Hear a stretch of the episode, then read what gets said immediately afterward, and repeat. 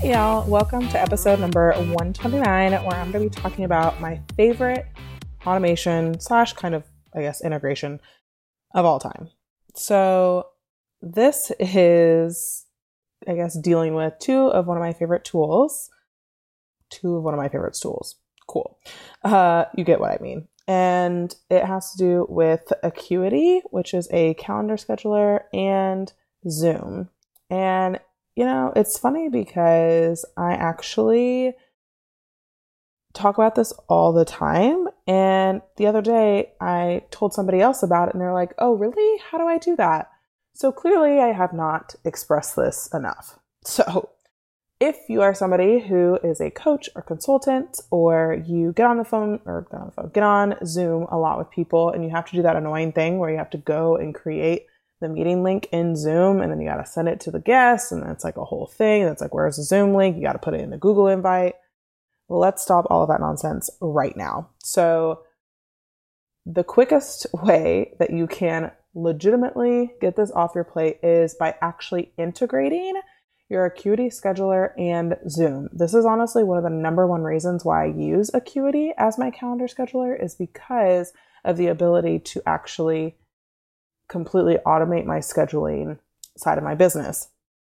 I use this for when I do podcast interviews. I do this when I'm doing team meetings. I'm doing this for a lot of different things.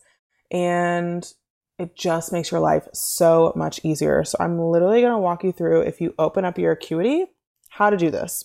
So if you go inside your Acuity right now, you can actually go down to under the business business settings tab on the left hand side panel click business settings, and then click integrations. And there's going to be a bunch of different options, uh, but scroll down or look for Zoom. And so you click the setup button, and it's going to ask you to find the API key for Zoom, and then it adds a link um, of where to get it. So go ahead and find your Zoom API key and input it into, back into Acuity and then click next or whatever it says. And then essentially it says create a meeting in Zoom when someone schedules. And then you decide which meetings it is that it will actually create a Zoom meeting for. So you check the ones that that is relevant for. And then another important thing is then from there you click save. And then inside your email settings, you actually have to make sure that you include the tag. And it says this in Acuity, so you don't have to write this down. Um, but in the tag percentage location percentage.